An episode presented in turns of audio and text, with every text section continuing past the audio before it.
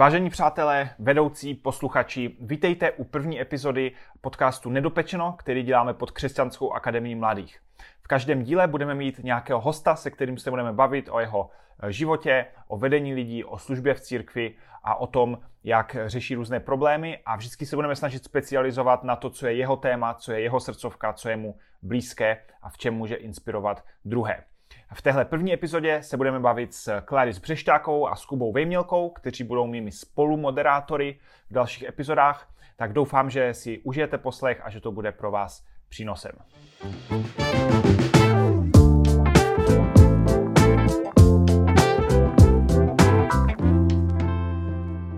Takže Claris a Kubo, díky moc, že jste přijali pozvání být mými spolumoderátory v našem společném podcastu, který jsme nazvali po vášnivých diskuzích Nedopečeno.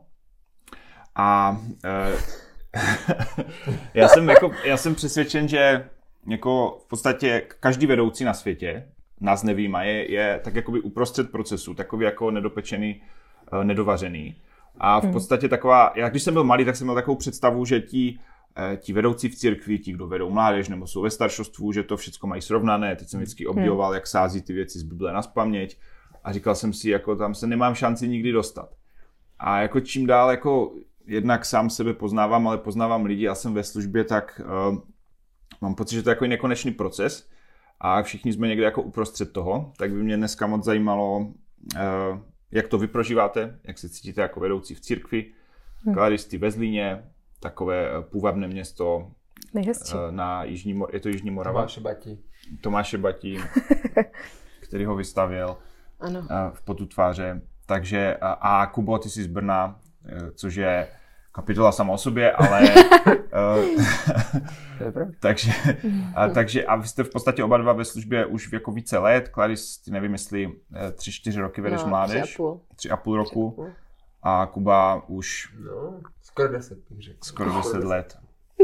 Aspoň ale... No, a oba dva jste vyrostli v církvi, Devět. což máme společné, mm-hmm. ale každý jsme si prošli nějakými takovými věcmi, takovou vnitřní, takým krizí, osam, krizí osamostatnění, osamostatnění té víry a tak jako definování si věcí nově. Uh, na úvod mám takovou otázku rovnou možná do ringu. Uh, co vám, co vám jako dodávat drive, prostě pokračovat a nevykašlat se na to. Jo, protože služba v církvi někdy možná může vypadat idylicky, ale prostě je to jako jeden, jedna těžkost za, za druhou, lidi vás zklamávají, hmm. církev vás zklamává, Bůh vás možná někdy jako sklame. Co vám dává drive jako pokračovat, fungovat dál? Hmm. Ty jo. Já si myslím, že ze začátku jsem tohle jako naivně dlouho neřešila a bylo to všechno exciting a strašně super. A pak, když to poprvé přišlo, tak eh, jsem úplně byla rozbitá, jakože jsem myslela, že jako tak teď konec, prostě hotovo. Ale asi tím, že jsem od začátku měla přátele kolem sebe a lidi, co věřili tomu stejnému, měli jako stejné nadšení, tak najednou, když přišly ty těžší věci, tak mi přišlo, že jenom skrz ty přátelství a vztahy jsme věděli, že to budeme dělat, protože jsme kámoši a protože nám je spolu dobře. A myslím si, že v tomhle období jako nechci to úplně zlehčovat, ale ty duchovní věci jsou jako zásadní, ale vlastně když najednou vypadly nebo jsme v nich bojovali, tak jsem viděla, že pořád tam je obrovský smysl těch vztahů té komunity, těch zážitků, které jsme spolu měli. Takže pro mě bylo dost dobré, že jsem jako v tom týmu měla kámoše a to mě vlastně drží asi doteď a hodně mě to pomáhá být jako nadšená. A aspoň z tohoto, no. Když nic není, tak aspoň ty, ty vztahy a kámoši. Já bych řekl, že v něčem podobný, jakože taky vlastně si uvědomuji, že ten náš tým, nebo zvlášť v minulosti dneska už tím, že taky už mi není nejmíň, tak jsme museli ten jako tým omladit o lidi, kteří jsou o 10 a více let mladší než já, což už jako je crazy. Ale... je 27. Ano, 28. 28 už. Takže, uh, ale, ale dřív určitě to bylo tak, že ten tým byl vlastně moji nejbližší přátelé v životě obecně. Čili, čili prostě ten čas s nima byl, byl jako super vzácný a ale řekl bych, že že pro nás tady ta duchovní význam nebo tady ta rovina té služby tam musela být právě proto, aby jsme se neuzavřeli jenom do sebe, protože jinak bychom mohli prostě jenom chodit na pivo nebo cokoliv jiného se v Brně dělá a na cokoliv jiného se v Brně chodí. A tam toho moc není, že? Tam Tam, toho moc není, pivo nebo pivo. A a, ale, ale vlastně tady tahle rovina, to, že to má nějaký duchovní vliv, že vidíme, že si pán Bůh tu službu nějak používá, že tam lidé se mění, nebo respektive byl přesnější, takže pán Bůh skrze tu službu mění lidi, ať už lidi, kteří přicházejí mimo církev, nebo jsou z církve, nebo už jsou třeba věřící v úzovkách, tak jako to, to tam, tohle asi ten driver. Jo, jakože vidět ty lidi a někdy zpětně, někdy aktuálně a tu jejich proměnu. Jo. Proto to děláme. Prostě proto, aby Ježíš skrze tu službu lidi proměňoval. A až uvidíme, že to se tam neděje, tak to zabalíme.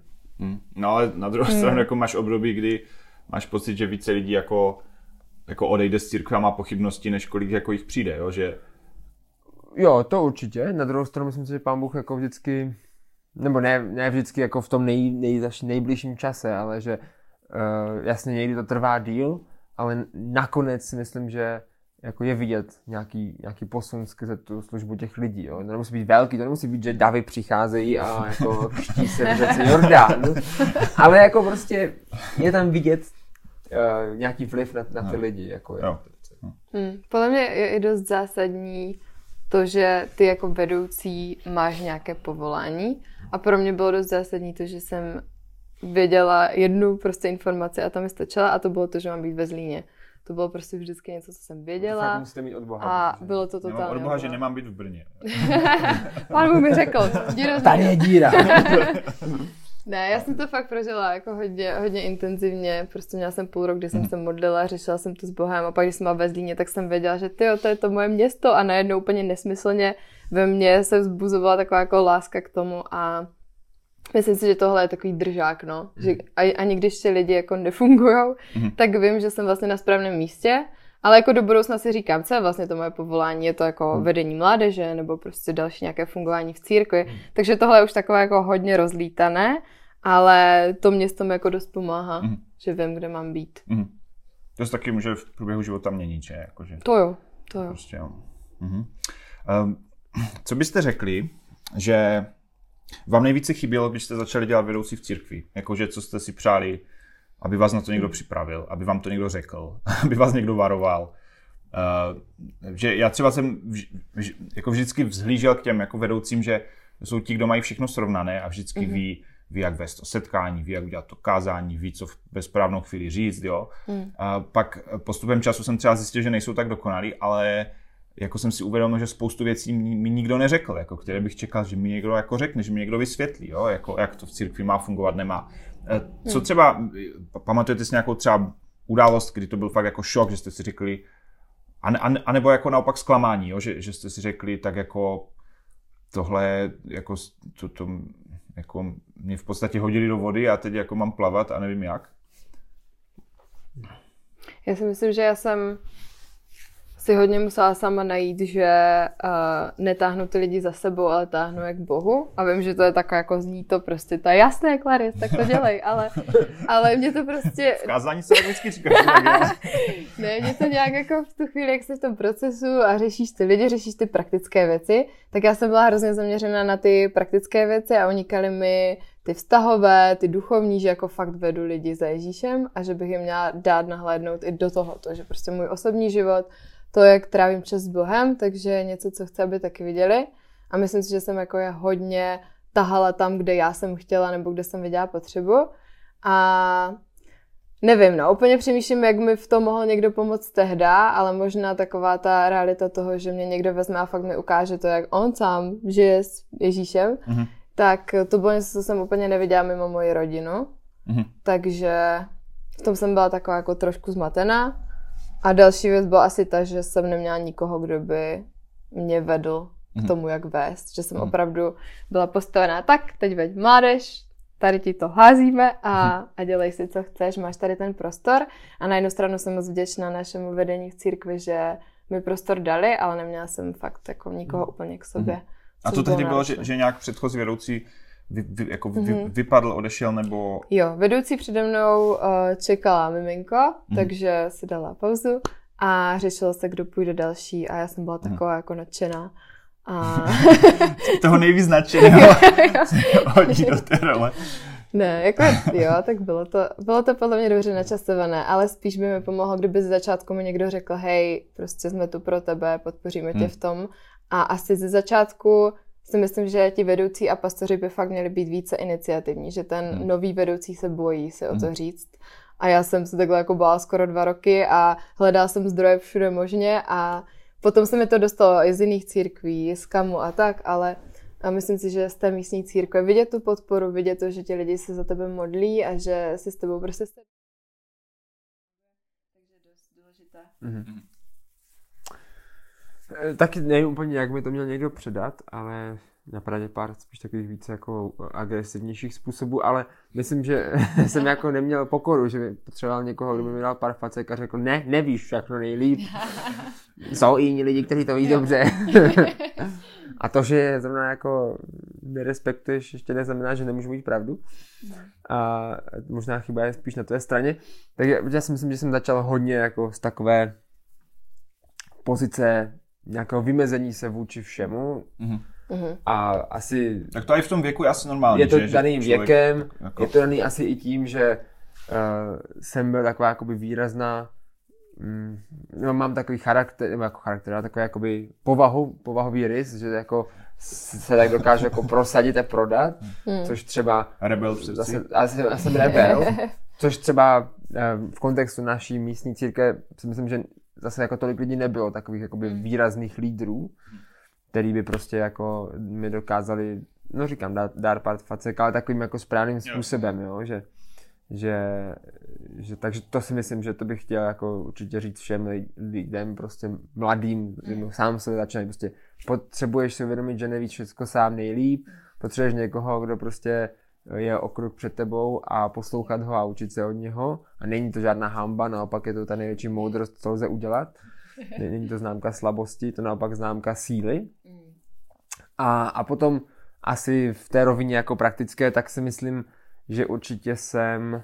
Uh, asi trošku to říká Clarice, jo. Myslím si, že jsme hodně, nebo že člověk, když začne a začne budovat tu službu, tak začne budovat ten program té služby, nebo jako ten koncept, jo? tu koncepci, tu strategii, bla, bla, bla. A velmi rychle se posune do toho, že už se nevěnuje tolik těm lidem, jo. Mm. A jakmile vám začne chodit více lidí, není to vždycky výhra, jo, protože vy potřebujete nějakou strukturu, abyste se o ně mohli starat. Mm. A pokud to ten vedoucí a ten tým nemají v srdci, že to je o těch lidech, ne o tom udělat tu bohoslužbu v úvozovkách nebo ten program, tak se to pak tam strašně špatně zpětně dostává. Jo. A to si myslím, že jsme tam taky museli zpětně dostat a do určité míry si myslím, že vlastně tenhle rozměr do té naší služby dostáváme zpětně do dneška. Hmm. No. Hmm. A jako máš pocit, že to šlo udělat jinak tehdy, nebo? Jo, myslím si, že jo, že asi, že to šlo udělat jinak, že jsme prostě celý ten tým, jakmile vám začne chodit prostě x desítek lidí, tak vy začnete se samozřejmě soustředit na to, aby tam mohlo nebo chcete, aby tam chodili další lidi, takže jsme veškerou svou sílu vrhli mm. jako do té produkce třeba těch věcí, jo, protože samozřejmě to je něco, co v čem třeba církev není vždycky úplně nejsilnější, takže to může být i nějaká konkurenční výhoda. Mm. Takže potom, když... Konkurenční výhoda. No, tak jako no. nějaké církvy jsou dobré produkce a jiné ne, tak ty lidi si vyberou no, no. dneska. Mm. Tak eh, to jsme vrhli hodně energie do toho a myslím, že pak nám unikali některý lidé, no. Mm. S, to, s tou arogancí mám jednu kamarádku, vyrostla při sam... máš nějaký příběh o mně. A tobě, ne, ty jsi mi nepřipadal arrogantní. No tak to jsi mě poznal asi, až už jsem byl jo. lehce vyléčen. Jo, lehce vyléčen. Eh, že tu kamarádku nám vyrostla v církvi a její rodiče ji schválně vychovali jako s vysokým sebevědomím a říkali, že jakože je lehčí v průběhu života sebevědomí srazit, než ho jakoby zvednout, jo? Takže... no, to asi jo. To je zajímavé. S tím bych asi souhlasil. Hmm. Asi jo, ale, asi bych s tím souhlasil. Ale to neznamená, jako spousta lidí pak zůstane arrogantních, že? Takže to je pravda. Spousty se to, ne, se to nesrazí. um, vy se pohybujete jako v prostředí České církve jako řadu let, jako všichni, všichni oba, oba máte zkušenosti jako s více různými církvemi, lidmi z různých církví, mezidenominační spoluprácí. máte jako, je něco, co vás obecně na České církvi jakoby vytáčí, nebo nějaký takový rys nebo vlastnost nebo jev, něco takového obecného, co si říkáte, mm. jakože dokud, pokud se tohle neposune, pokud tohle nezmizí, tak se jako to nikam nehne. Mm. že navíc jako máte zahraniční kontakty, byli jste v zahraničí v různých církvích, takže trošičku mm. máte jako srovnání. Je něco, co máte pocit, že je takové jako neduch české církve a říkáte si, jako to prostě z toho se potřebujeme jako vylečit, posunout dál. Hmm. Mně přijde, že jsme pořád úplně nepochopili učednictví a že se to hrozně divně promítá v těch církvích, ať už se to představuje jako nějaký program, nebo že to prostě sfoukneme během měsíce, tak uh, mi přijde, že tam strašně jako postrádáme to, jak to dělal Ježíš a jsme schopni se o tom číst, jsme schopni o tom kázat, jsme schopni to prostě filtrovat těm lidem, ale málo kdo to jako dělá asi s tím porozuměním a takovou touhou, že hmm. ty tady je ten člověk a mě fakt o něho jde. Já ho mám rád, mám prostě upřímný vztah s tím člověkem a záleží mi na tom, aby byl Ježíši blíž a vím, že s ním jakoby budu budovat vztah a bude to super a je tam v tom spoustu krásných věcí, ale zároveň potom dojdeš do bodu, kde jako jsi schopný toho člověka posouvat a dávat mu nějaké výzvy a to je třeba pro mě těžké a myslím si, že dlouhodobě jsem jako učenictví vnímala, že jo, tak půjdu s těma lidma, budu mít ráda, vezmu do té kavárny a pozvu k sobě domů, ale myslím si, že učenictví jakoby ještě o level dál v tom, že prostě chceš vidět ty lidi růst, chceš je vidět, jako posouvat se, ale ne, nenecháš je samotné. A to si myslím, že, nebo já osobně jsem to moc uh, na moc místech v církvi buď necítila, nebo nezažila, nebo neslyšela. A jsem to taková trošku zmatená, jakože mi hmm. přijde, že tohle je vlastně to, co máme dělat a to, co Ježíš řekla, děláme a hmm. vlastně nechápu, proč se to tak málo daří. Hmm. A co si teda pod tím jako lidi běžně představí v církvi?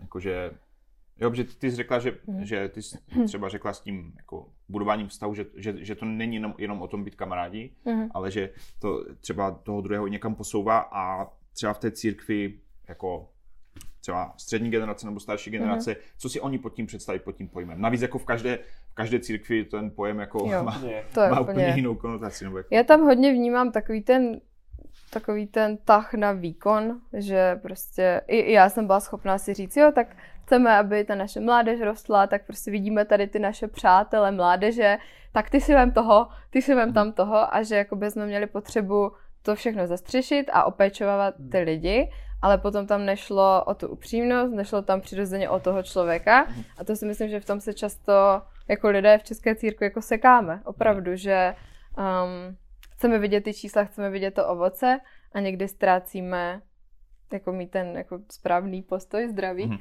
k tomu, k těm lidem. Mm-hmm. Takže možná tohle a to, že se z toho dělali programy, to, že se z toho dělali prostě, mm. nevím. Že zase zas třeba u, u, u starší generace mám pocit, že tam spíš jako převládá ten přístup, že o nás se taky nikdo nestaral, tak proč bychom měli se jo. věnovat někomu dalšímu. To je další pohled. A že mhm. vlastně teď jakoby naše generace to má tendenci dělat více tím jakoby nějakým systémem. Mm-hmm. A jakože je těžké, aby to jako bylo přirozené, autentické, upřímné, ale současně, mm-hmm. aby to někam vedlo. Jo? Aby to mm-hmm. nebylo jenom prostě parta jako sociální kroužek, jo? ta církev. Mm-hmm. Což jako je, je společenský, jako, společenský, jako je, je, to komunita, ale nemělo by to mhm. být jako jenom o tom, mm. že jako nám je spolu dobře, tak jako v kroužku modelářů. Jo. No a jak to, že to tak mají? Jako starší generace, jak to, že... Myslím, že tehdy, já nevím, jako, co jsem se jako s kým bavil, tak, tak tehdy to prostě nebylo zvykem, nebylo to normální, jakože mm-hmm. církve hodně se zakonzervovaly v té formě, mm. uh, i v tom obsahu, že to bylo o tom, že jako přijdeš na nějaké setkání, tam si něco poslechneš. Mm-hmm. A ti lidi třeba spolu měli vztahy, ale jako jo, byli třeba lidi, co mi řekli, jako nám se nikdo jako nevěnoval, mm-hmm. někdo jako, jako mentor nebo coach nebo nějaký jako duchovní jako vedoucí, nebo že by mě někdo provázel duchovně a prostě mm. ty lidi nějak tak sami vyrostli v té církvi. A možná se to i třeba dělo, ale nikdy by to tak nepopsali. Jo? Mm. Ale mám pocit, že Češi jsou takový, mm ještě, ještě jako jedna z napadla, že jsou takový, že jako až když je problém, tak si teda někoho najdou, jo? Mm-hmm. Že když už máš jako, když už máš psychologa, nebo máš kouče, nebo máš mentora, tak to znamená, že jsi v něčem jako strašně mimo, zjistil si, že jsi yeah. prostě divný a tudíž jsi našel někoho, kdo ti jako eh, jeden kámoš, co vede mládež, jako našel třeba men- mentory pro lidi ze svého týmu Mm. a ti lidi z týmu řekli, a však jako my nemáme žádný problém, jako já nic neřeším, tak jako proč bych měl jako se s někým scházet, jo? Mhm. Že až když je krize, a vlastně pak je to o to trapnější, protože když už jako teda někoho máš, tak to vypadá jako, že, že to je proto, že jsi měl nějaký problém, jo? Mhm. že, že Češi moc nejsou asi dobří na tu prevenci, ne, jako Jo. prevenci těch krizí a současně takový jako dlouhodobý prostě růst jako Mhm. stabilní. Mm. Mhm. No. Jako asi, myslím, že jsou to zase prostě církev od církve, jo? A ně, někde mi přijde, že tady pokud se tady o tom věnování se druhým lidí, nebo druhým lidem, tak, tak i je tam jakási taková mm, obava z neužití moci, Mm. jo, co vnímám, protože samozřejmě Mhm. um, naším cílem, jako cílem učednictví není vychovat si svoje učedníky, ale Jo. jakoby být Ježíšovými učedníky a jít spolu s nějakými dalšími Ježíšovými učedníky za Ježíšem a ne Ano. za náma. A myslím, že dost lidí jako, zvlášť v těch učednických hnutích, někdy mám pocit, jako, že to tak potom, ačkoliv by to ty lidi nenapsali do písemky, tak to tak vlastně bylo. Že budovali svoje učedníky Hmm. vlastně a předávali jim jakoby svoje učení. Mhm.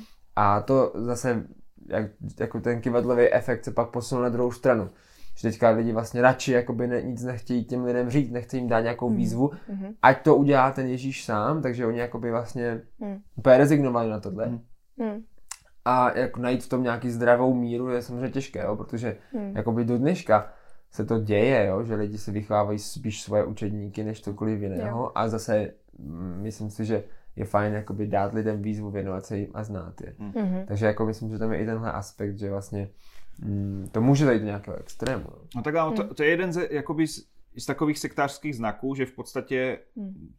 ty máš nějaké lidi a ty si je vychováváš ve světle toho svého jako učení černobílého a že jako v minulosti církve hodně stály na takové té jako vykazatelnosti, jako evangelikální církve z toho Hmm. prostředí, kde Mhm. jsme, že, že prostě vidíš těm lidem do života, že oni ti prostě říkají ty osobní věci a vlastně uh, uh, že tam, že jako že tam byla taková hodně, jako my tomu říkáme, vykazatelnost. Hmm. A jakoby dneska lidi jakoby potřebují mnohem větší svobodu a myslím si, že je v pohodě, jako že v církvi lidi jako nemluví všem jako do života, jako do Mhm. každého detailu. Ale pro mě teda jako takový jako záhada, jo, jsme, jsme zmiňovali to, jak to dělal Ježíš, jo, že prostě trávil s těmi lidmi čas, současně to někam posouvalo, současně to nebyl jenom program, byly to autentické vztahy, Hmm. že to jako není až tak jako slo- složité, jo? Mhm. nebo nemělo by být až tak složité. Nemělo, no, ale jako asi ve výsledku je, jo, protože Mm.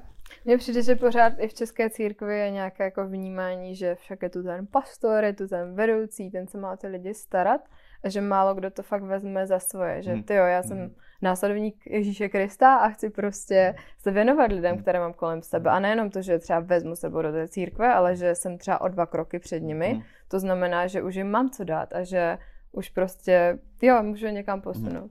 A to mi hrozně no. chybí, no. Jako já jsem třeba jedna z věcí, o které jsem dlouhodobě přemýšlel, jakoby proč to tak v české církvi je a zase jsou sbory, kde to tak není, a jsou zase sbory, kde to, to třeba míň, ale eh, když si poslouchám třeba nedělní kázání, tak jakoby jsou jenom některé sbory, kde pravidelně slyším, že ti kazatelé jako dávají nějakou konkrétní výzvu tomu zhromáždění. A já mám pocit, že vlastně v něčem, eh, a teď to nemyslím asi starší nebo mladší generace, jo, obecně lidé očekávají, že prostě si tam přijdou, posadí se, někdo jim teda vlastně vyloží to boží slovo jakoby takým způsobem, že s ním nemusí nic udělat, ale jako, se že budou se budou cítit strašně a duchovně, duchovně. protože nad tím budou jakoby rozjímat a bude tam tisíc nějakých cross referencí a bude tam aspoň čtyři eh, hebrejská slovíčka a jedno aramejské a, eh, a prostě To je ta hloubka. to je ta hloubka. A jako efekt na jejich život, hlediska změny chování, to má jakoby nula. Jo, ale oni tam sedí a mají pocit, teď my jsme ti správně křesení, protože tady je prostě dokázání na hodinu a prostě mělo to 18 různých prostě textů a všechny v původním znění a bla, bla, bla, bla, bla. A myslím si, že toto jako i potom se projevuje i do tohohle, že eh, prostě člověk spro- spohodlní strašně, strašně spohodlní a, a, a začne se dostat do toho stavu jako do toho veteránského stavu, jo, do toho vlastně, tak. Já už jsem si odbil svoje a teď už budu jenom chodit na ty ceremonie, budu nosit tyto medaily a ať to zase jakoby vybojou v těch zákopech tí jiní, jo.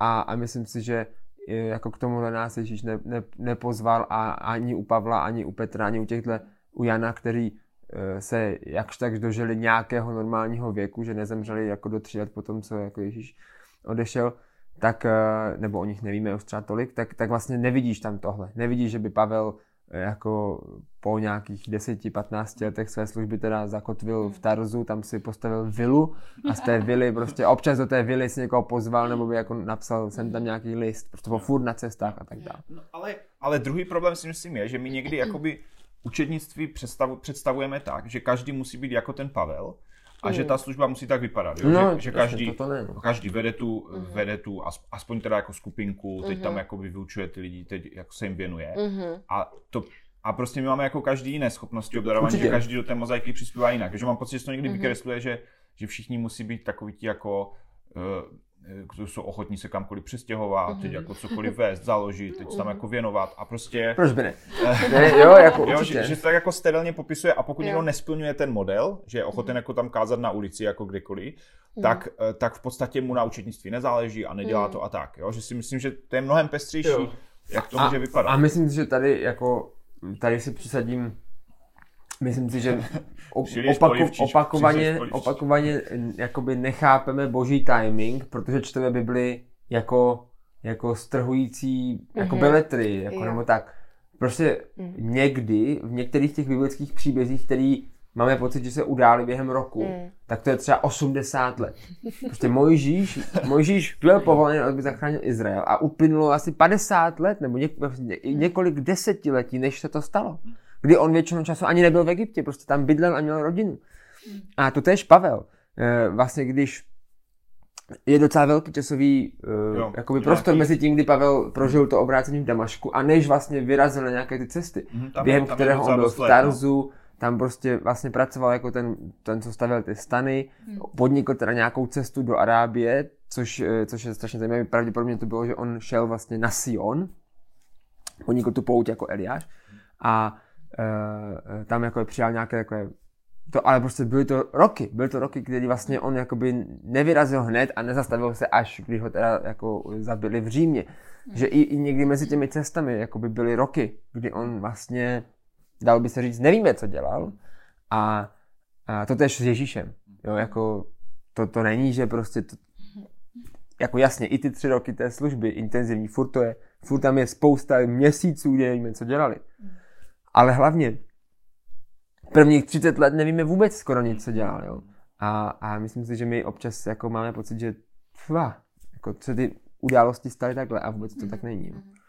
Takže to si myslím, že, jako, že právě uh, to učednictví si myslím, že že potřebujeme trošku jakoby zvolnit a potřebujeme ho tak jakoby dostat do toho, do té reality všedních dní. Mm-hmm. Že učednictví není skupinka. Učednictví dokonce podle mě není ani studium Bible. Jakoby jenom. Je to součást učednictví, ale nejenom. Mm. Prostě uh, znám lidi, kteří nejvíc posunuli to, že měli uh, že mohli s někým pracovat na stavbě a u toho mm. prostě jednou za čas prohodit pár slov a to je nějak formovalo.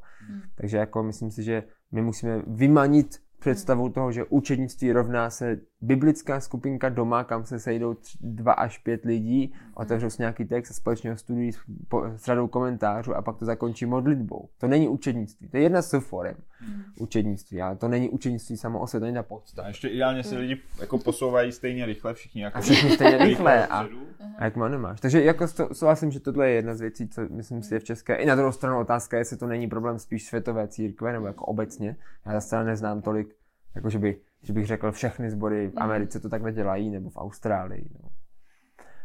Zajímavá další věc, co si myslím, že k tomu trošku souvisí s tím, je jako, a to já si zase trošku přihřeju polivčičku, myslím si, že prostě církve nejsou multigenerační. Že vidíme jakoby strašný rozdíl mezi generacemi v té církvi, často vznikají nové sbory, protože už to prostě ta generace, můj taky tak vznikl, eh, nevydrží být s tím původníma.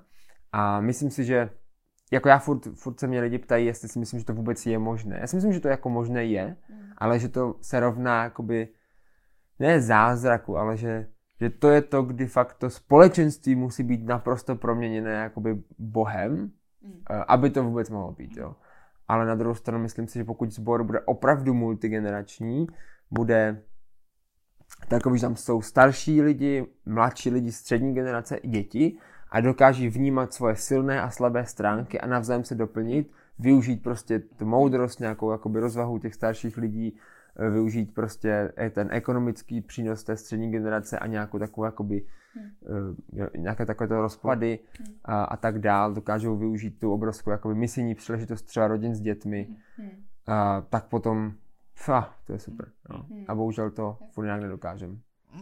A já nevím, jestli je z velké části jakoby komunismem, tím, že dlouho hmm. vlastně církev musela být schovaná, zakonzervovaná, nemohla moc nějak, nějak prostě doba se neměnila jako tak rychle, jak dnes. Hmm. A teď v podstatě se mění doba tak rychle, že v podstatě ty generace, zatímco ta starší generace předtím se to jakoby nějak zastavilo v tom, jako že se ta církev nebyla nucena neustále jako reformovat a, ob, a jakoby obnovovat, dělat nové věci, že to bylo stejné, hmm. tak teď vlastně ta mládež je jakoby o to dál, jo? že jako mladá generace je o to dál a vlastně už tam je taková jako jako gap, taková jako mezera, hmm. že, že už je těžké se dorozumět. Já když jsem byl, mě úplně, já jsem měl šok, když jsem byl poprvé v Anglii v nějaké církvi hmm. a teď uh, já, já taky jsem jako ze sboru, který je poměrně mladý, takže nemáme moc jakoby, jakoby starších lidí důchodců, mm-hmm. ale já jsem byl v Anglii a teď tam jsme byli nějakém akci pro mládež a a tam prostě byli jakoby důchodci z té církve, kteří tam jakoby dělali občerstvení pro tu mládež a pak tam nějak prakticky pomáhali během těch programů, jo, ale nebylo to, že by tam jako kázali nebo měli mm. něco, ale že tam mhm. prostě byli, prostě s těmi studenty si občas popovídali, pomohli s něčím a tak. A já jsem z toho, když jsem byl poprvé, jsem měl úplný šok, protože jsem to v Česku takhle nikdy neviděl. Jo, mhm. jakoby, že mhm že, že by si ti lidi spolu povídali, jako že, že by ti, ti staří lidé sloužili těm mladým, mm. ale s tím, že třeba jako nic nevedou, jako že, že nemají jako kázání nebo něco, ale že, že prostě tam jsou a slouží. Mm. Jo. A uh, jo, tak to, to bylo jako strašně hezké. Jsem si říkal, že to, mm. tam je jako normálnější než, než, než, jako, než u nás, mm. ale zas je spousta jako církví, ve kterých jsem nebyl, jo, takže mm. neříkám, že to není vůbec v Česku. Mně přijde, že jako to hrozně záleží, že my máme třeba u nás v církvi fakt úplně skvělé babičky, které mají myšlení jako mladý člověk, protože oni prostě chápou, že je, tak když někdo přijde, tak by bylo fajn, kdyby jsme tam stáli a přivítali ty lidi. Takže máme vítací babičky, modlící babičky, ale úplně vidí, že jsou jako otevřené novým věcem a že přemýšlí tak, že jak by se tu lidem více líbilo, co my pro to můžeme udělat. A pak máme zase jako spoustu třeba lidí v té střední generaci, kteří tohle vůbec nevidí, vůbec to mhm. nevnímají jako potřebné. Takže si myslím, že pořád jde jako o, tu, o to nastavení té mysli, jak ten člověk přemýšlí a že o ten věk jako mhm. reálně potom úplně tolik nejde. No, no, no pra, právě, jako myslím si, že to nastavení té mysli a hmm já si myslím, že to platí pro obě ty generace, jo? že já bych zase nechtěl jako tady na tomhle místě říct, prosím vás všichni seniori, zpamatujte se, a sám mladý, no? Určitě, že jako je tam určitě, a já jsem to viděl u sebe, prostě hmm. obrovská pícha té mladé generace, kdy my jsme přesvědčeni, že my už to víme správně, že už to vlastně nepotřebujeme tu starší generaci. My o životě víme nejvíc. Přesně, přesně. My už jsme jako dost moudří, protože ve svých 18 letech už jsme zažili jako dost. Jak má člověk už tu maturitu udělal, už prostě o tom životě jako už něco ví. No právě, právě už jako, už, takže, takže, um, no, je to zajímavé, je to zajímavé, ale myslím si, že to je fakt proměna hmm. srdcí všech těch generací, co může být, jo. A pot, potom ta jednota té církve vlastně hmm. bude mnohem, mnohonásobně víc tím, co má být. A současně všichni musí něčem ustoupit nebo se přizpůsobit hmm. těm druhým, jo. Že ten není o tom si, jenom o tom si popovídat, ale v té církvi v podstatě nikdo ne, nebude to mít podle sebe, jo, jak mm. ta církev vypadá, ale vlastně to musí nějak společně poskládat. Mm-hmm. Mm. Tak, teď mám na vás takovou uh, pozitivnější otázku, no, opačnou. Uh, čeho si na České církvi vážíte, co je na České církvi super? Co třeba si ani moc jako nevšimneme, že to bereme jako samozřejmost, tím, že jsme tu vyrostli, mm. ale jako čeho si fakt jako Česká církev jako může u čeho si může říct, jako tohle je super, v tom by se mohli ostatní inspirovat. Mm-hmm. Jelikož já jsem z Moravy, tak já si hrozně vážím pohostinnosti, štědrosti a toho, že se jako hodně, hodně učím od lidí, jak v mojí rodině, tak prostě od starší generace, jak jsou fakt jako nezjištní v tom, jak nám dávají věci a nic za to nechtějí a fakt s takovou láskou a pokorou. Takže to je něco, co já si jako znova připomínám, že taková chci být. Mhm. A já třeba jsem člověk, který ne, neumí úplně vařit a nejsem až tak jako schopná prakticky hostit lidi. No, velmi, velmi nepraktická. no, bych měla číst asi.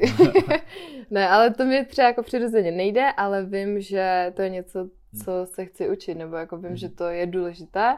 A, a nebo se chci aspoň jako obklopovat lidma a pozbuzovat to v nich. Že si myslím, že často to, co třeba my sami nemáme, tak to vidíme u ostatních, ale třeba oni to ani nevnímají jako svoji silnou stránku nebo něco, co je skvělé. A myslím si, že my pokud to vidíme, tak to můžeme v nich sytit a pozbuzovat je. Mm. A jo, takže pohostinnost určitě. Mm. Jo, jo, to asi... Jako neřekl bych, že to je unikátní pro českou církev, ale určitě je to silná stránka. A tím, že možná tím, že se Češi nechválí, tak vlastně tak, si neříkají, že jsou pohostinní a mají pocit, že to, je jako samozřejmost. Jo, no. Ale určitě to jídlo jako hraje velkou roli v té církvi, což tak má, má být. Tenká hranice mezi pohostinností a obžerstvím. ano. No, tyjo, je to pro mě jako těžší otázka, asi než pro, každého Čecha je vždycky těžší otázka, co je pozitivní, než co je negativní, ale uh, já bych řekl, že asi jedna z věcí, co vnímám, je, že minimálně v tom evangelikálním proudu, ve kterém se pohybujeme, že hmm. určitě většina lidí to myslí jako vážně. Jo, že i tím, že třeba křesťan... No, teď trošku to mění, mám trošku obavu z toho, že se to trošku mění, ale že ještě před pár lety fakt tím, že křesťanství nebylo cool, tak eh, když byl křesťan někdo, tak byl křesťan. Eh, což se třeba nedá opravdu říct o všech eh, minimálně třeba amerických sborech, to opravdu nedá říct, jo? že by mhm. prostě tam, tam lidi chodí, protože to, to se má v sobotu, že neděli dělat. Jo? Mhm. A myslím, že u nás jakože ta, ta víra, ať už teologicky souhlasíme nebo nesouhlasíme, takže to lidi fakt jakoby myslí vážně a ne, není v tom nějaké Není to nějaká vypočítavost. Mm-hmm. Samozřejmě nezhodneme se s některými lidmi a každý jsme hříšní, máme v tom nějaké vlastní jako agendy a tak dál, ale řekl bych, že vlastně, a to je v něčem skoro i to nejlepší, i to nejhorší, jo, že zvlášť s těmi lidmi, kteří prostě to vůbec nesedíte, vaše ekleziologie vůbec nesedí, prostě máte úplně strašně moc jako rozjatý... teologický pojem. Nemůže, no ne, ale jakože tak, že to přemýšlení o té církvi, o tom jako k čemu je, jak má fungovat, to vůbec nefunguje, nesedíte si v tom, tak vy prostě nemůžete nic říct, protože víte, že to myslí naprosto s čistým srdcem, jenom prostě úplně blbě, nebo jako úplně jinak než vy, možná ani ne, možná. Takže to je zároveň takový jako neduch. Ne, je to pozitivní, ale to zároveň vlastně v něčem těžké, protože fakt jako vidím ty lidi upřímně milujou Ježíše, jdou za ním a prostě dělají neskutečné blbosti hmm. občas, jako, a vlastně vím, nemůžete nic říct, protože to berou naprosto vážně. Jak říkal jeden z reformátorů, A už jsme u té historie. Živá hereze je lepší než mrtvá tradice. No, no. jako v něčem asi jo. No, do, do určité míry. Do určité míry. Jo, já si napadá něco podobného, že tím, že Češi jsou ateistický národ a vlastně nemáme smíchanou tu náboženskou... Ne, to už bych nesouhlasil, ale... No, takhle, nejsou náboženský národ. jo, tak... Institucionalizované No jo, nemají rádi institucionalizovanou církev, ale vlastně tím, my jsme jeden z mála států, kde není smíchaná ta ta moc jako státní s tou náboženskou, uh-huh, že se vlastně nezduchovňují ty věci jako prostě ve vládě a tak. A že tam nejsou tlaky z církve, takové jak jako v některých zemích, kde 90% lidí se hlásí k nějaké církvi a tam mm, fakt ten vliv je. A to křesťanství se tím jako uh, Eh, jako snižuje se mu po, eh, velmi výrazně kvalita, jo? protože mm-hmm. v mhm. podstatě každý je křesťan, protože Přesně. je a teď ta národnost jeho. Jo? Mm. Takže to u nás, jo, to je, tak, je to v něčem čistší třeba. A tak to jako většina národů, jo. hlavně Jo. Ano, většina národů obecně na světě. No. Východně, jo, mm. většina národů na světě, no, my jsme taková výjimka. I když to nejsou křesťaní, tak jo, tak jsou prostě mm. většinově buddhističtí mm. třeba, mm. aspoň nějak, no. Mm. Mm. Jo. jo, to je zajímavé. Mm. Dobře, Chcete přejít k těžší otázce? Klidně. Let's do it. K hodně těžší. Uh, se vás chci zeptat, jak, jak zvládáte uh, krize a těžké bolestivé události v životě. Uh, já se často přistihu u toho, že když jako přijde nějaká krize, tak mám pocit, že ostatní ode mě čekají, že jako mám všechno srovnané a že budu nějak jako buď vést, nebo inspirovat, nebo pozbuzovat a že vlastně, že to nějak zvládnu vždycky a, že, a často ani vlastně zjistím, že jsem neměl prostor to nějak emocionálně zpracovat, mm-hmm. protože v podstatě pořád se něco děje, pořád se jede dál. A no, vy jste se oba dva setkali jako s těžkými věcmi ve vašem životě. Eh, u tebe, Clarice, tobě zemřel tatínek na rakovinu před několika lety mm-hmm. a, a u tebe, Kubo, vám zemřelo uh, vlastně miminko v třetím měsíci těhotenství, nebo? No, druhém, desátý týden. Jo, jo, jo. A tak se vás chci zeptat, jak, uh, jak, jak to zvládáte, jak to zpracováváte, uh, jak se s tím vypořádáváte, uh, když přijde něco takového těžkého, pak jsou věci, které se nás jako dotýkají všech, jako byl covid, teď jako válka. Hmm. Jo, jako co děláte, jako abyste tím, tím prošli těžkým obdobím? Já jsem v tom, pardon, já jsem v tom období asi uh, jako zažívala to, že pán Bůh, i přesto, že jsem byla v tady tomhle těžkém období, takže jsem vnímala, že je fakt milující otec. Hmm. A vnímala jsem takové, jakože to, jak se to zasadilo do toho období, takže to vlastně bylo jako pro mě nejvíc možné ke zvládnutí. Což znamená, byl covid a já jsem vlastně vedla mládež tak nějak na dálku. Všechno jsme dělali online a měla jsem možnost být fakt hodně s naší rodinou. Což si myslím, že jenom to, v čem všem to bylo zasazené, to, že jsem to mohla prožívat s rodinou, že to bylo fakt v takovém úzkém kruhu, že jsme měli jako poslední, nevím, měsíc, dva, kdy taťka byl doma a fakt jsme jako se o něho mohli pečovat, mohli jsme s ním jako strávit ten čas intenzivně, což si myslím, že v normálním životě, prostě skrz práci, skrz jako uh, ten běh dnešní doby, takže by to nebylo možné. Takže jsem vnímala, že všechno tohle vlastně uh, zapadlo. Hmm. A hrozně mi to pomáhalo, že jsem viděla, že pán Bůh se stará i o takové detaily, že vlastně mi dovolil tou krizí projít vlastně lehce. A vím, že jako doteďka, kdykoliv o tom mluvím, tak uh, to je takové nepopsatelné a nepochopitelné, že se to vůbec mohlo projít s hmm. takovou lehkostí. Ale já jsem to tak opravdu vnímala, jakože doteď přímo tady tuhle situaci uh, jsme zvládali jako s neskutečným pokojem. A myslím si, že i to, že jsme do toho fakt vtáhli lidi, že se za nás modlili, že jsme v tom nebyli sami, že prostě přišli lidi, přinesli jídlo, modlitebně, prostě přes zprávy, tak jsem vnímala, že fakt sami nejsme a vnímala jsem obrovský dar církve jako společenství, jako rodiny, že v tom s náma stojí. Takže tohle pro mě bylo hodně zásadní během té krize, že jsme nebyli sami, ale že jsem i viděla, že pán Bůh v tom fakt jako hodně intenzivně stál a to, to nás prostě nadnášelo a bylo to fakt taková neuvěřitelná boží moc. Mm. To moc fajn. Vlastně v něčem podobně, asi to tak je, ty principy jsou hodně podobné. Víte, situace je samozřejmě hodně jiná. Uh, jako první věc, co jsme věděli, že jako potřebujeme nějak udělat a co jsme jakoby nějakým způsobem i udělali, je vlastně nějakým to, to zní jako strašně ezotericky a až skoro satanisticky, ale jakoby nějakým rituálně jakoby se rozloučit s tím miminkem, protože vlastně jsme ho nikdy jakoby neviděli. Uh, ani není to, jak když vám umře jakoby živý člověk. Mm, prostě Monča musela, jako moje manželka, ne jako operaci, ale samozřejmě prostě ne, byla jako uspaná, takže jako nic neviděla. Nejc to bylo moc malinké ještě. A, a, a tak eh, jsme udělali nějaké takové, prostě chtěli jsme udělat nějaké jakoby closure a tak. A, nějaké takové rozloučení, hmm. což si myslím, že je jako fakt důležitý v tomhle, hmm. třeba v tomhle konkrétním případě.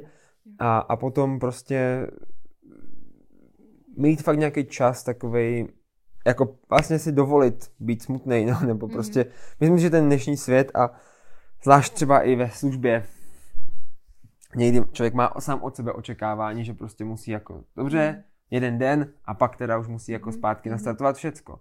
A, a to prostě takhle nejde a nemá mhm. být a mm. Myslím si, že jsme si jako dovolili být prostě smutní, zrušili jsme věci, zavolali jsme lidem, řekli jsme, hele, tohle se stalo, sorry, nemůžeme přijet, nebo ne, tohle mm. prostě musíme odložit. A většina lidí díky bohu, nebo všichni asi díky bohu byli jako naprosto jako to chápali a podpořili nás. A pak vlastně i jako lidi, třeba co to věděli z našeho jakoby nejbližšího okolí, co to věděli hnedka, tak se o nás jakoby nějak starali, prostě přinesli zmrzlinu, prostě to, to dneška pamatuju, prostě jeden náš kamarád prostě jenom zazvonil dole a říkal, hele, pojď dolů, já ani nechci jít jako nahoru, nechci ani vás jako rušit, jenom se nám donesl zmrzlinu. Teď jsme prostě donesl zmrzlinu, jako v zimě ještě, jako, v listopadu nebo nějak, nějak a, a prostě úplně jsme spolu tam Mm. dali zmrzlinu a jako, to bylo super. A tak jakože to je takové, já nevím, jo, že najednou, vlastně najednou v něčem si v těchto těžkých momentech, jak v nouzi poznáš přítele, tak to fakt je naprostá pravda. No a potom, ale samozřejmě, a tak to asi Klárka má, bych řekl stejně, jakože, že jsou vlastně více fází tady toho nějakého zpracovávání tady těch událostí. Jedna je ta intenzivní, krátká na začátku, prostě má první den, první hodiny, pak jsou taky ty první jakoby týden, dva, kdy fakt člověk zruší věci, dovolí si v ideálním případě jako trochu vykolejit z toho normálu a prostě být s rodinou, být sám, něco odložit věci. Ale pak člověk se musí jakoby najet zpátky, jo. A člověk nemůže asi takhle zůstat roky, to už by bylo nezdravé. A to už je pro mě třeba, nebo řekl bych, že pro nás je to to nejtěžší.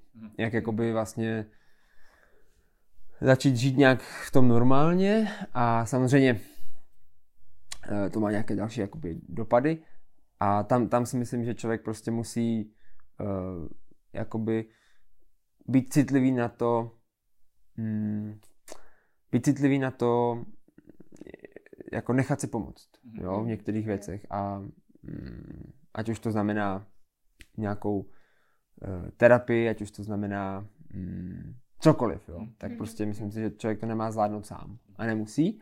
A že taky, co je pro mě třeba důležité, jsem si uvědomil, a co jsme udělali jako, jako velkou, velký objev, eh, je, že různé role, různé eh, vztahy, které máte, eh, můžou plnit různé role a některé role plnit nemůžou. Prostě vaše rodiče můžou plnit nějakou roli a někde to končí. I jako manžel, manželka můžeme vůči sobě plnit nějakou roli, ale ne všechno.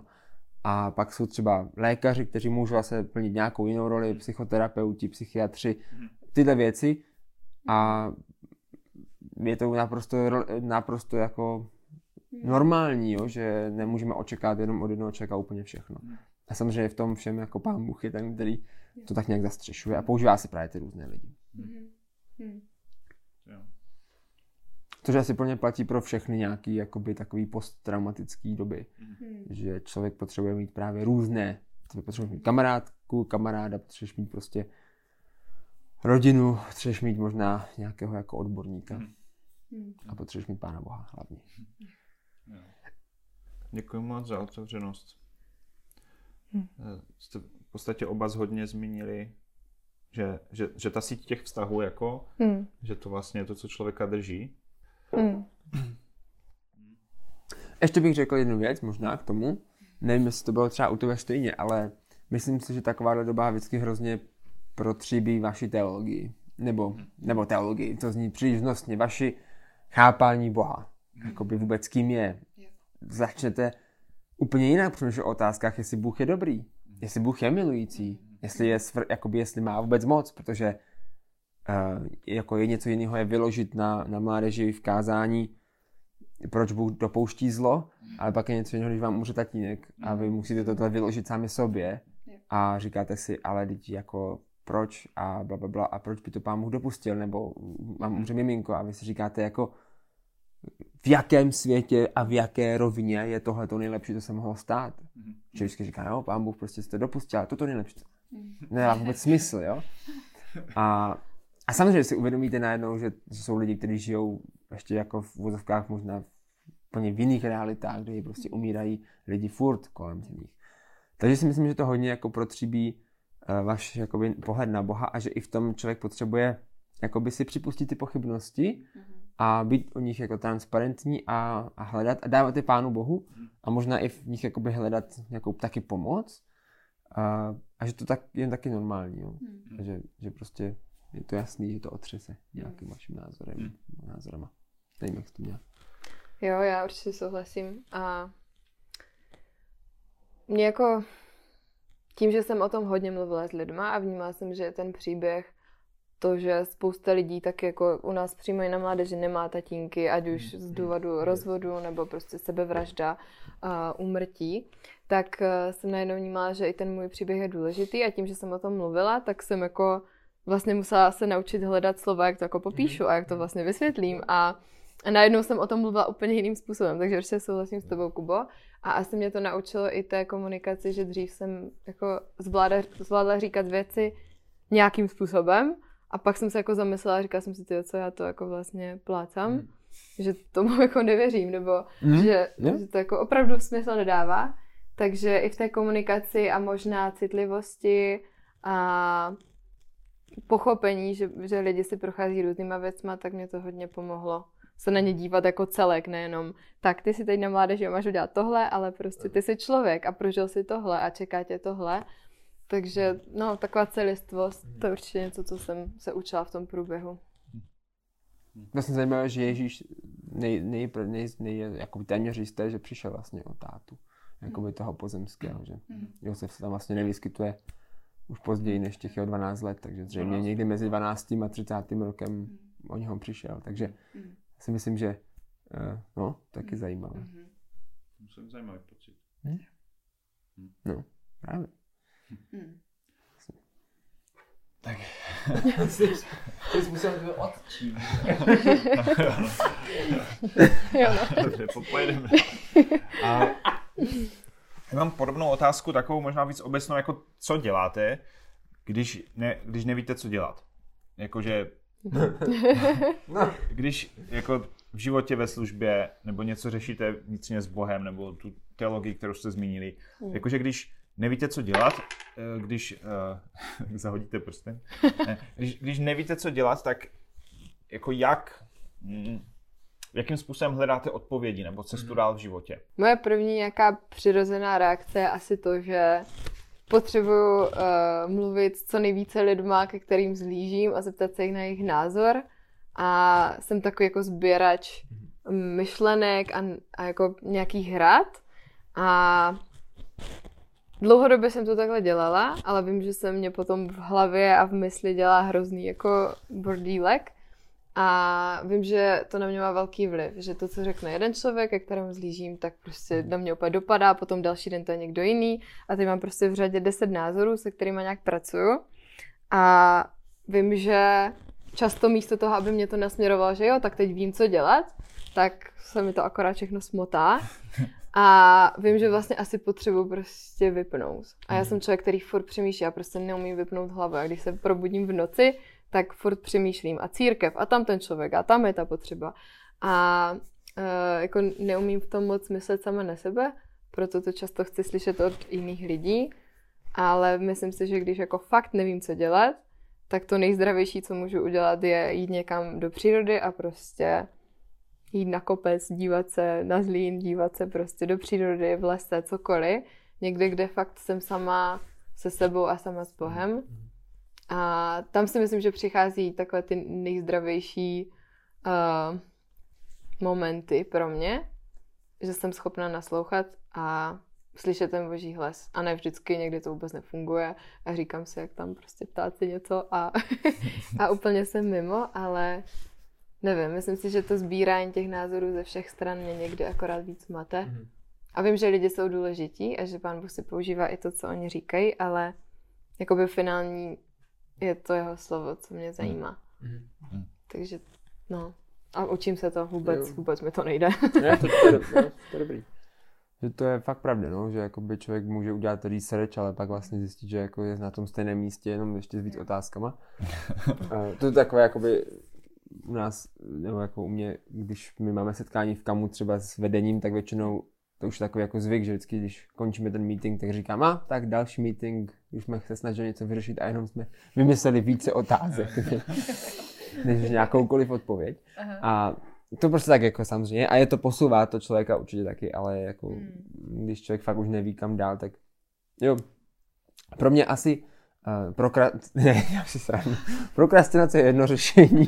no, odložíme ne. Oddálit rozhodnutí, Oddálit rozhodnutí, co nejdá, no. uh, tak, Protože většina problémů si vyřeší sama, že jo? Přesně, jako... přesně, to nějak prostě najednou to nějak dopadne.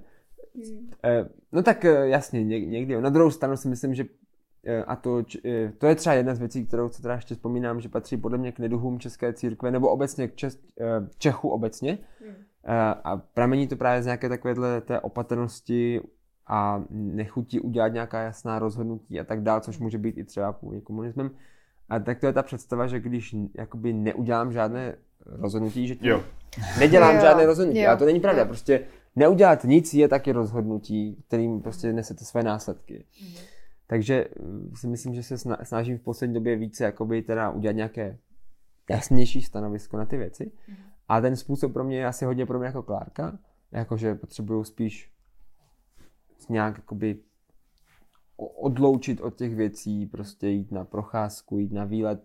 Často mě ty věci dojdou v momentě, kdy na to vůbec nemyslím, jo. což je taková jako klasická věc, že dělat něco úplně jiného prostě, jo. Jít na, na výlet s rodinou a tam najednou vám něco jako luskne nebo pán Bůh jako promluví. A e, jako u některých konkrétních věcí, tak mám asi spíš konkrétní lidi, kterých se ptám, jakoby úplně konkrétně, že když to týká něco v práci něčeho, tak se zeptám nějakých lidí, když to se týká něčeho v- ve službě, tak třeba jiných. Ale spíš to jako jednotlivci, kterým se ptám a potom ten jejich názor třeba i jakoby se jich doptávám, jakože to rozhovor, že to není jenom řekni mi, co bys udělal a já to teda taky udělám. Jo. A, takže to je určitě jedna z variant. A potom myslím si, že někdy jako fakt pro mě je, je prostě důležitý mm, jako analyt, protože, protože já se rozhoduju často intuitivně. Takže když už jakoby nevím, co dál, tak se rozhodnu intuitivně. A někdy to není to nejlepší, jakože, takže se snažím třeba fakt mít někoho k sobě, nebo nějak se jako donutit tomu vlastně si ty věci jakoby analyticky promyslet a pak až udělat to intuitivní rozhodnutí s Bohem, jakoby vnímat, vě- vědět ty, reál, tu, ty reálie, plusy, minusy a potom jakoby, když je vidím, to většinou nepomůže k tomu rozhodnutí, jo, ale někdy jo. A potom, když už je jako vidím, tak třeba s Bohem jakoby udělat to intuitivní rozhodnutí. Ale nevynechat tady ten proces. Jo. No, je pravda, že Bůh- Bůh často mluví v těch chvílích, kdy to člověk zrovna jako ne, vůbec nečeká, mm.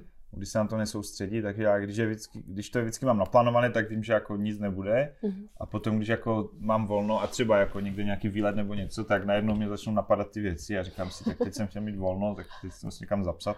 Aha. Tak mám pro vás... Je lepší, když člověk usíná, usínání. Jo, jo, Jo, to, no, to vždycky. dvě hodinky, no. A to se mi ani nechce zapisovat, že, že usínám, Diktafon. že ležím. Je no. lepší. Akorát to, to, to šlo, dokud jsem, jako občas jsem to dělával, ale to, to jsem ještě nebyl v manželství. No. Když- A už vůbec ne s mými ne. A víc, a víc ne každého baví poslouchat svůj hlas, že potom. Jak to si kazatelé musí zvyknout. Ale Pořád si zvykám, ještě jsem si nezvykl. Tak mám na vás takovou poslední otázku. Eh, Jakou máte naději do budoucna pro českou církev, anebo nejenom pro církev, ale pro Česko? A teď nemyslím úplně jako abstraktní sny, jako vytržení. No, vy- vytržení, vytržení a podobné, ale jako kam si myslíte, že věci spějou v pozitivním slova smyslu? Jako v Česku, česká církev, Čes, Češi, kde budeme za 5, 10, Mm. 15 let? Kromě toho, že budeme mít všichni elektromobily za 15 let. Doufám. Asi. Naděje pro českou církev, jo. Samozřejmě, může se to obí, obírat různými scénáři, ale v tom jako dobrém nadějném směru, tak eh, na co se Jo. tě- těšíte, nebo co byste si přáli? Já bych si přál, aby aby ta dnešní generace lidí, která vlastně teďka dospívá do toho top věk, do top produktivního věku, to znamená lidi kolem třeba 30 let, to znamená lidi, kteří už třeba nevyrostli v komunismu, nebo v něm sice se narodili, ale víceméně si je vaj- jej válně nepamatují, jsme ročníky Já prostě... si dva, dva měsíce pamatuju. No tak to tě zás- zásadně ovlivnilo. Že dva měsíce pamatuješ. Nebo dva no měsíce ne, dva prožil. měsíce, dva měsíce to je velký prožil rozdíl. po svém narození. Takže jakoby, jo, to má lidi od roku, já nevím, 85 třeba ročník Jo. a tak dál. To, znamená, to jsou lidi, kteří dneska už je reálně prostě 35, jo, nebo 37, to jsou skoro 40, kteří si válně jakoby nepamatují. tak eh, mm, zase nechci svalovat všechno na ten komunismus, ale myslím si, že to jako mělo velký vliv na to, jaká církev je. I lidé. A tak já bych si přál, aby opravdu jsme se dokázali tak nějak jakoby zdravě nastavit na tu mladší generaci. A aby prostě jsme aby tihle lidi už od teďka a aby i ty mladší lidi, aby už jsme budovali ty multigenerační církve vlastně rovnou. Eh, Vždycky o tu úroveň níž, jo? To znamená, aby teenagery dokázali pracovat s menšíma dětskama, aby prostě mladí dospělí dokázali pracovat s teenagery a tak dále.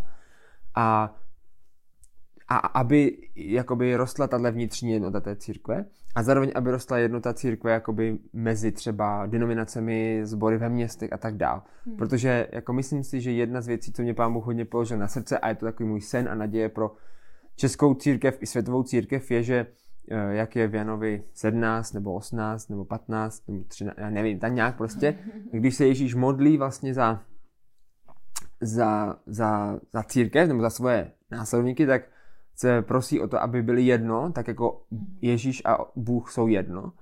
A Ježíš neříká jako, protože by to bylo fajn, nebo protože takhle se jim bude líp žít. Dokonce ani neříká, no, protože to je důležitý, nebo něco takového. Ale říká, aby svět poznal, že ty jsi mě poslal.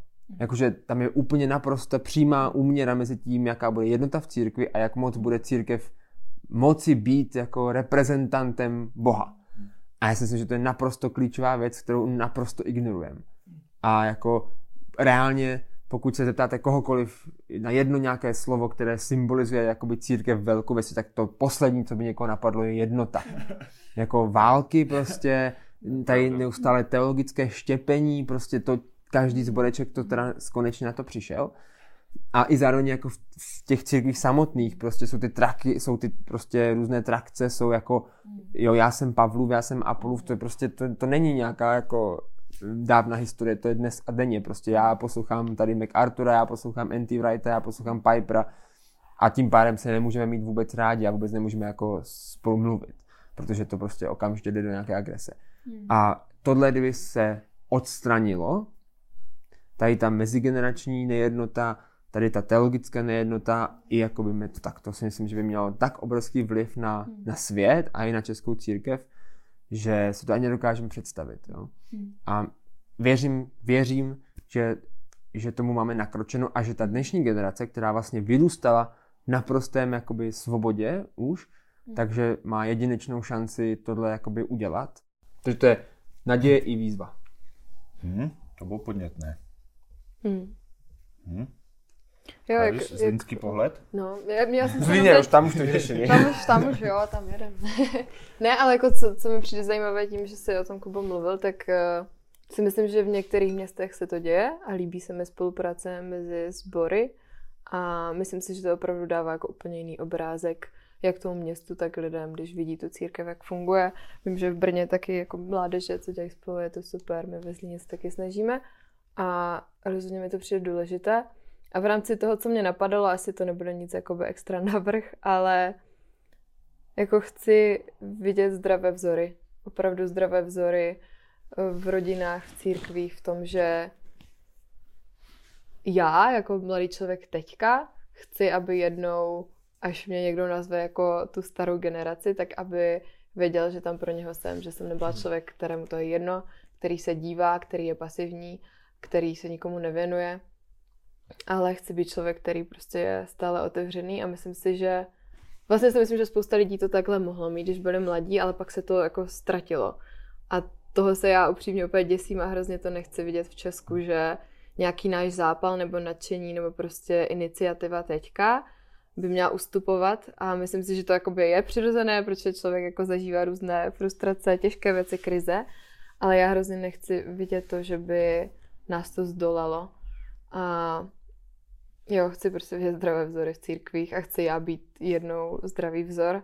Vím, že jednou kamarádka mi řekla, jak můžeš chtít být jako vzor, že to je takové divné, že prostě žiješ a jsi přirozená a potom se staneš tím vzorem, ale jako, že to nemůžeš úplně chtít.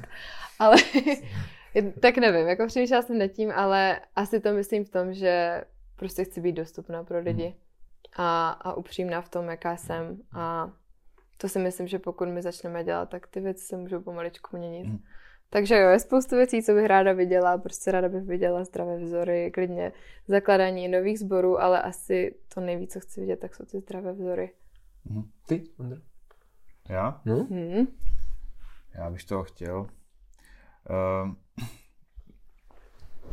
já, já, já asi si, by, jako, přál bych si, aby, jako, když se v Česku řekne jako církev, aby to bylo něco, kam se lidi těší, co, Jo. co je fakt taková jakoby multi, jako i generační, i kulturní jako Mhm. komunita, která jako, která je jako unikátní, co vlastně nikde jinde nejde udělat. Jo? Že, že vlastně ti lidi by jinak neměli nic společného, Ano. ale vlastně Mm. to, že to, že se scházejí v jménu Ježíše, že se Mm. snaží společně za Bohem, tak vlastně to je sjednocuje. Jo? Mhm, A v podstatě, že v tom, je to, v tom je to kouzlo. A tak bych si moc přál, aby takové církve byly ve všech možných jako městech, Mm. vesničkách. A každá může vypadat úplně jinak, ale aby prostě se tam lidé těšili, aby viděli, že tam je zdravá Mm. komunita, přijímající, laskavá, která lidi přijme, současně jim pomáhá se posouvat. Jo. Aby církev nebylo, jako dneska, když se řekne v Česku církev, tak to je jako nějaká nedůvěryhodná, prostě náboženská něco, kdo ví, co dělají s penězi, Mm. eh, ne, nejsou, nějak, nejsou nějak užiteční pro společnost, jo. Mm. jsem nedávno, jsem vám říkal, jsem, jsem eh, v hospodě eh, jako seděl a teda v restauraci, jmenuje to restaurace, jo. A eh, jako takový starší pán, co seděl vedle mě, tak eh, se po chvíli ptal, jakoby, my jsme tam bavili s kamarádem, on se ptal, jakoby, kde, kde pracuju. A když jsem mu řekl, že pracuji v církvi, tak eh, mi řekl, že to pro něho není práce, že to jako církev nevytváří žádnou přidanou hodnotu a, a odešel, jo. A tak bych si přál, aby tady to, tady to se změnilo ten dojem, jo. Aby i když, i když někdo do církve nechodí, i když s tím třeba nechce mít nic společného, aby prostě jako cítil a věděl, že a možná tajně jako si říkal, že tam jako Mm. někdy možná jako zajde, protože tam je něco za, jako zajímavého, no. Mm. Musíme si najít nové slovo. Jako jiné než Jinak, jinak jiné než zabarvené. církev, jo. jo. A nebo, a nebo změníme, Rychlé řešení. nebo změníme význam toho slova. Jako v Jo. historii spousta Vyko- slov Jo. změnila význam. No, to říká vykou, vykoupit, jakoby vykoupit, Vykoupit to to slovo. slovo. trochu, jakože, no. Hm. Mm. Je to náročné. To no. bude mě. Eklézí. Tak. Kdo to je eklézie? A tak kam ty chodíš do eklézie? No právě. No, chodím do té Ještě s tím přízvukem eklizi. AE, do AEčka, apostolská eklézie. Tak um, to bylo, Jo. díky moc, to byla, to byla docela vyživná diskuze. Takže díky moc za myšlenky. Hmm. Tak my budeme pokračovat v nějakých dalších dílech společně, vždycky budeme někoho spovídat, nějakého hosta. Tak um, díky moc a um, posluchači nás najdou u dalších dílů nedopečeného podcastu. podcastu.